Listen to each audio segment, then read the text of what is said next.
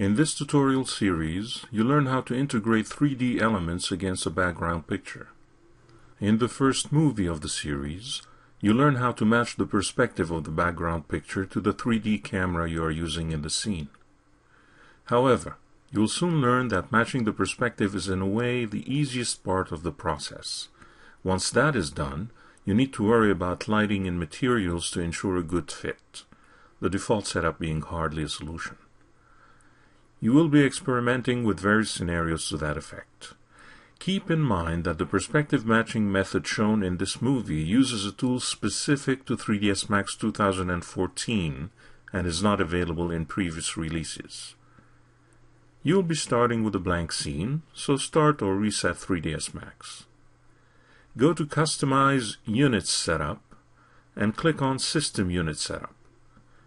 Make sure it is set to inches, which is the default setup in 3ds Max. Dismiss the System Unit Setup dialog when done.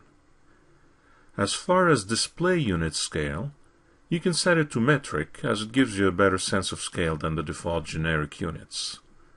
Click OK to exit the dialog. Next, take a look at the background image you downloaded for this tutorial. This picture was taken in Old Montreal, not far from the Autodesk office. It shows an old factory, a waterway, and a reasonably large sidewalk, about 12 meters wide, which serves as a point of interest. The idea is that you will play the part of an architect contracted to design and build an information booth in the middle of that walkway. First, you need to bring the background into 3ds Max. The picture's resolution has been downsized to 1080p, or 1920 by 1080 pixels. It's usually a good idea to match 3ds Max's output resolution to that of the background.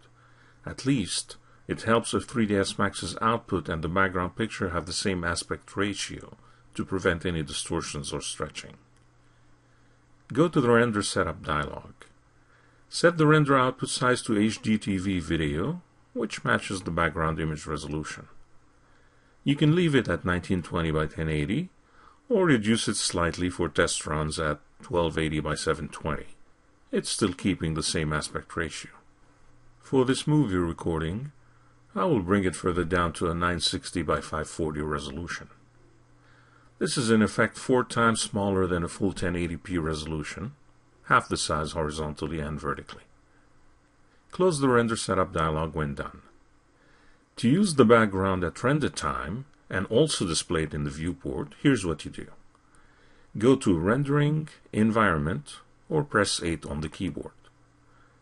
In the Background group, click the Environment Map button. Choose Bitmap from the dialog that appears, and then browse and select the background image from the folder where you stored it. That's your first step, but that's not enough. A render at this time shows an unexpected result. Open the Slate Material Editor and drag the background map from the Environment dialog into the Viewer area as an instance. Double-click the node to see its properties. Note that it's set by default as a spherical environment.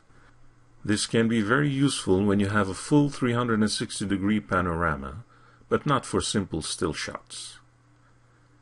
Choose Screen instead and dismiss the Slate Material Editor. In fact, dismiss also the Render Setup dialog. Now the rendering is more predictable. To display the background in the viewport, first make sure the perspective view is active, and then press Alt-B. In the Viewport Configuration dialog, check the Use Environment Background option, and click OK to accept the changes. The background appears in the viewport, but depending on your hardware setup, the image may be distorted. To ensure the image appears properly, click the perspective label and choose Show Safe Frames. You may need to refresh the view, so use Alt-W to maximize it and have a better look. When you're done, revert back to 4 views and start thinking like an architect. In this scenario, you were contracted to design a 3 meter by 5 meter kiosk for a company named Worldwide Wonders that sells travel packages.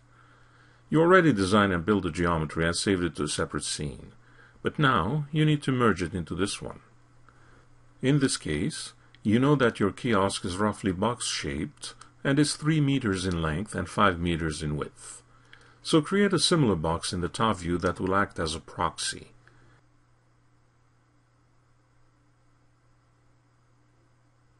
Make its height about 3 meters as well.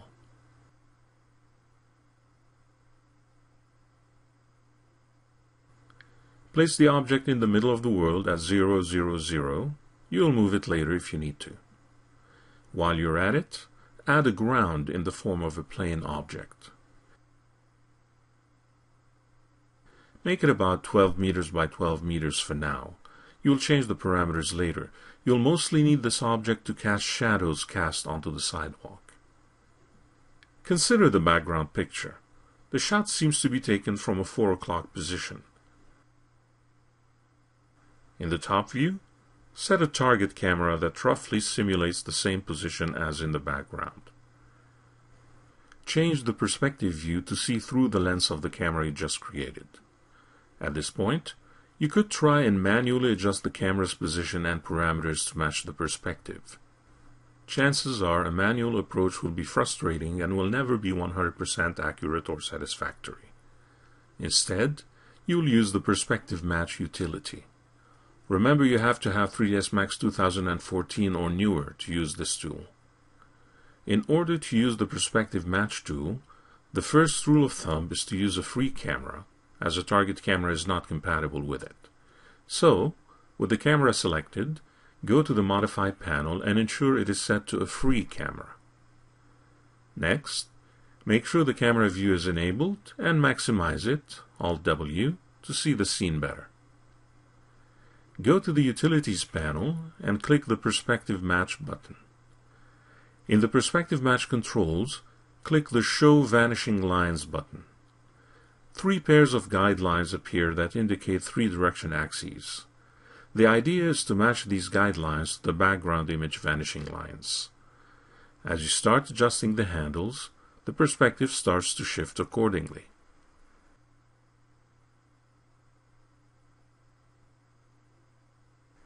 You may want to occasionally switch between wireframe and full shaded modes, F3 toggle, to see the scene better.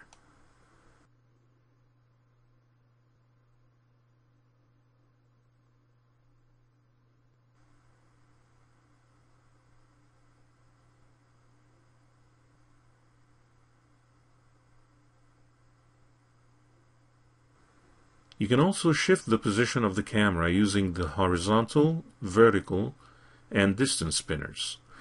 While horizontal and vertical are self-explanatory, distance acts like a dolly tool and moves the camera closer or further away from the focus center.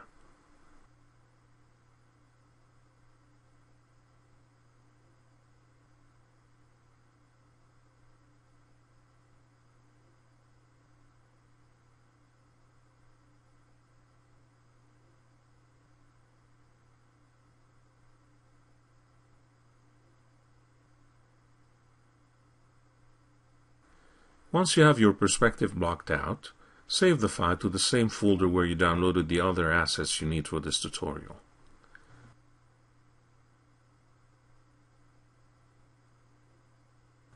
You can now delete the proxy box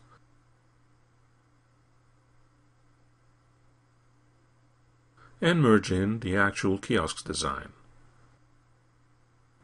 Merge all the contents of the file named booth.max you downloaded previously. The perspective is a perfect match, but the rendering is still a long way from perfect. Save your file. In the next movie, you take a look at lighting the scene.